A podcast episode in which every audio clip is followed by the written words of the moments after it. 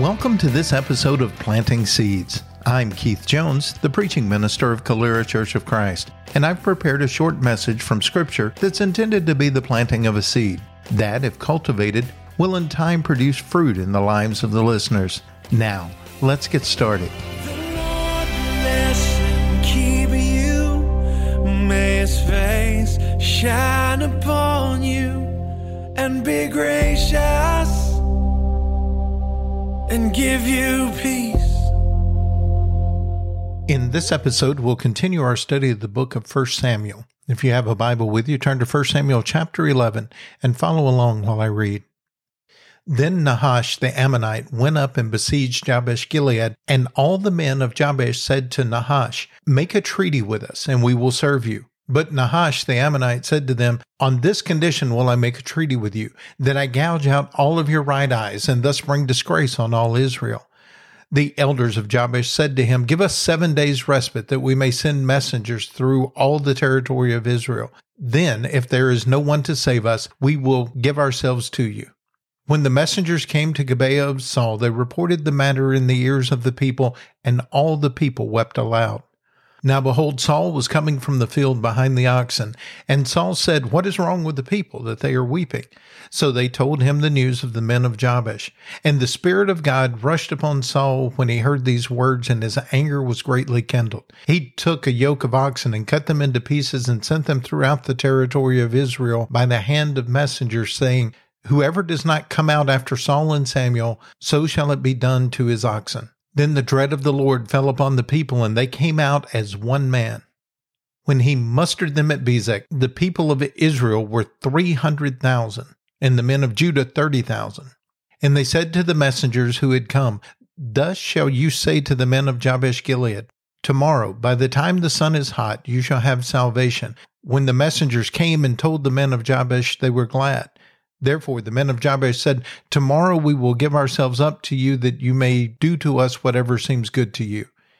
And the next day, Saul put the people in three companies. And they came into the midst of the camp in the morning watch and struck down the Ammonites until the heat of the day. And those who survived were scattered, so that no two of them were left together.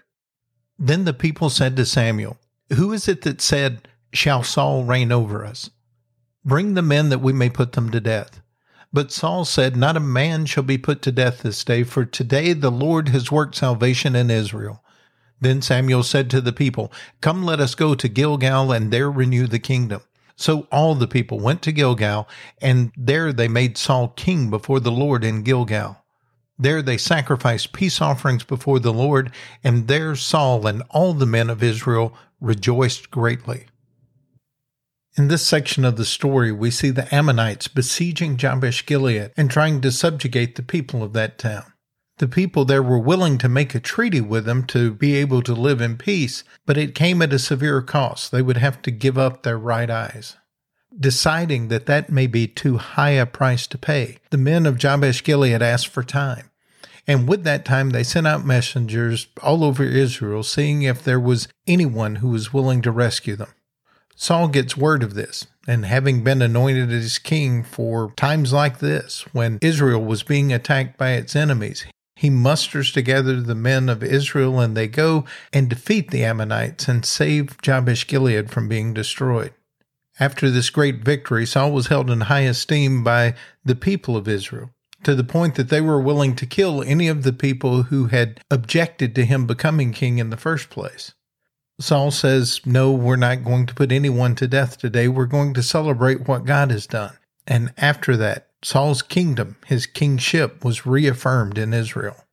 As we look at this story, it seems that there are plenty of lessons for us to learn about being attacked by our enemy and how we should deal with that.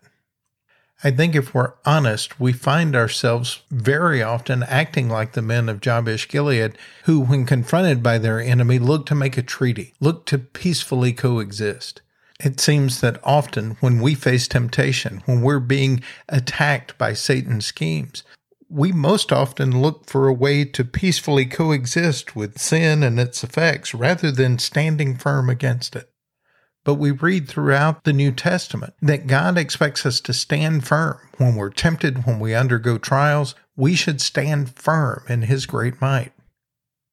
The Ammonites come to Jabesh Gilead with a plan. It's a twofold plan of intimidation and disgrace. They surround the city so that no one can get in and out and intimidate them, forcing the inhabitants of that city to make a choice about whether they'll surrender or fight. And when they say they're willing to surrender, they say that's not enough. They want to disgrace them.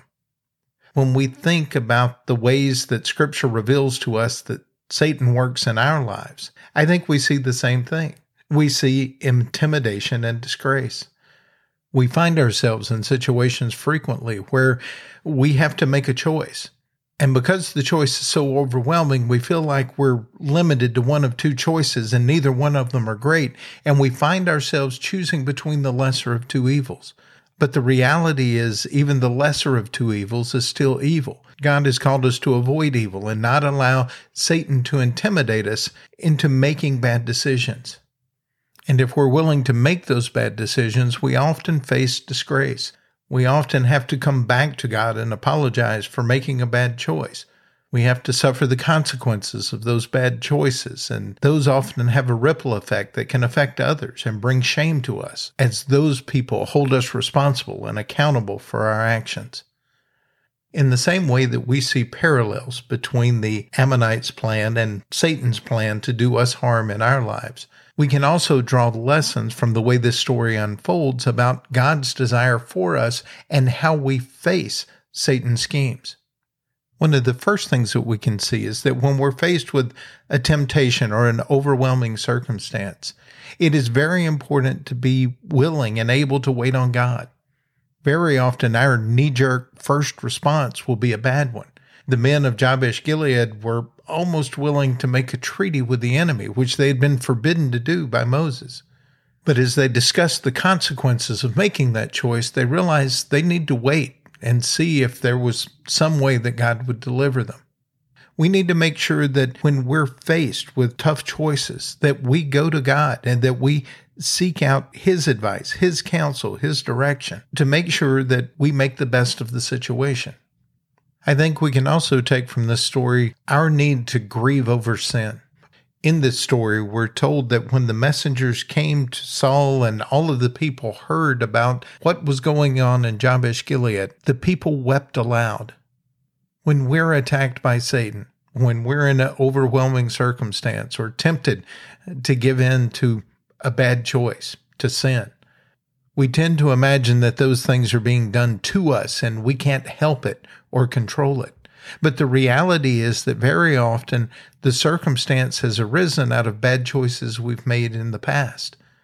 And even if that's not true, the things that are happening to us are a result of sin. That should grieve us and humble us and help us to understand how important it is to make the right decisions going forward so that we don't perpetuate these sinful cycles.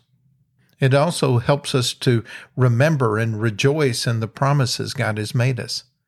When the messengers return to Jabesh Gilead, they tell them, Tomorrow, by the, the time the sun is hot, you will have salvation. They believe that with all their hearts, and their next actions showed that they believed that because they stood up against the Ammonites.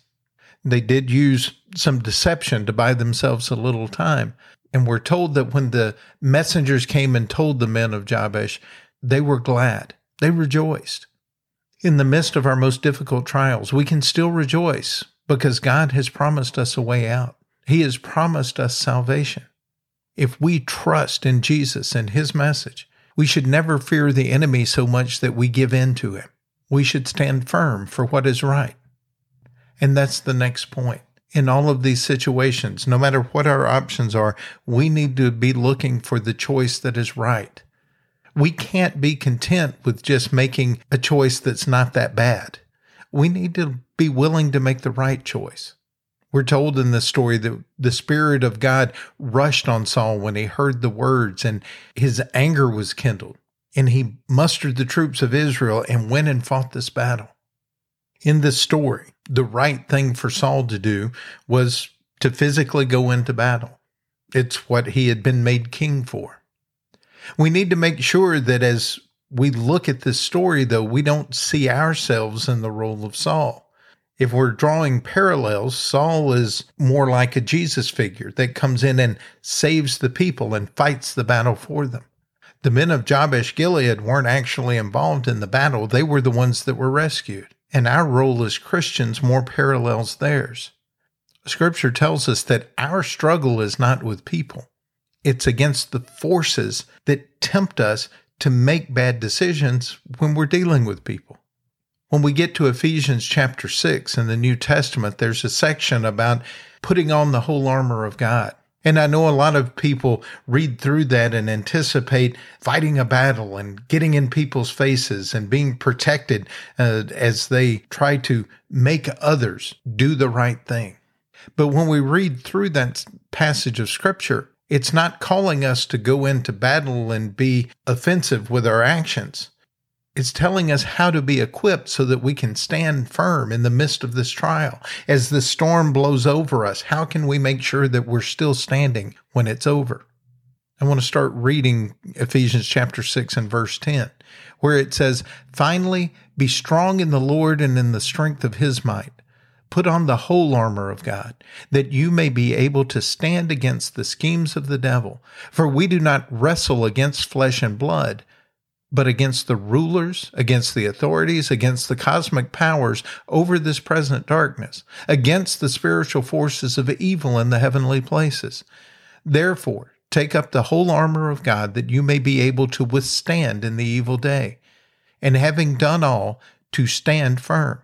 Stand therefore, having fastened on the belt of truth, and having put on the breastplate of righteousness, and as shoes for your feet, having put on the readiness given by the gospel of peace.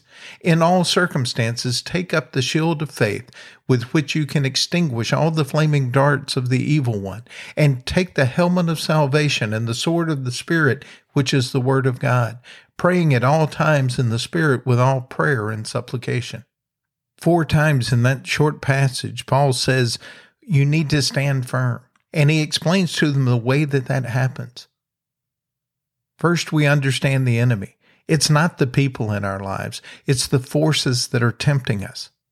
And the way that you fight those temptations is with truth, righteousness, peace, faith, salvation, the Word of God, and prayer. I don't think that's necessarily an exhaustive list, but it lets us know that we're fighting an unseen enemy with unseen resources, things that are within us. The enemy is not the circumstance or the people that are coming at us. So, in order to stand against those circumstances, to make our way through them, to firmly be in the right, we have to rely on the things that God has equipped us with. And remember that Jesus has already fought the battle and won. There's no need for us to give in to the enemy, to make a treaty with him, to try to peacefully coexist. We need to stand firm against his schemes. Another thing that will help us in all of this is to unify with believers. We're told in verse 7 that Israel came out as one man. This is why they had success. Right now in our society, there's so much arguing and bickering among Christian groups that it's affected our ability to influence the society around us.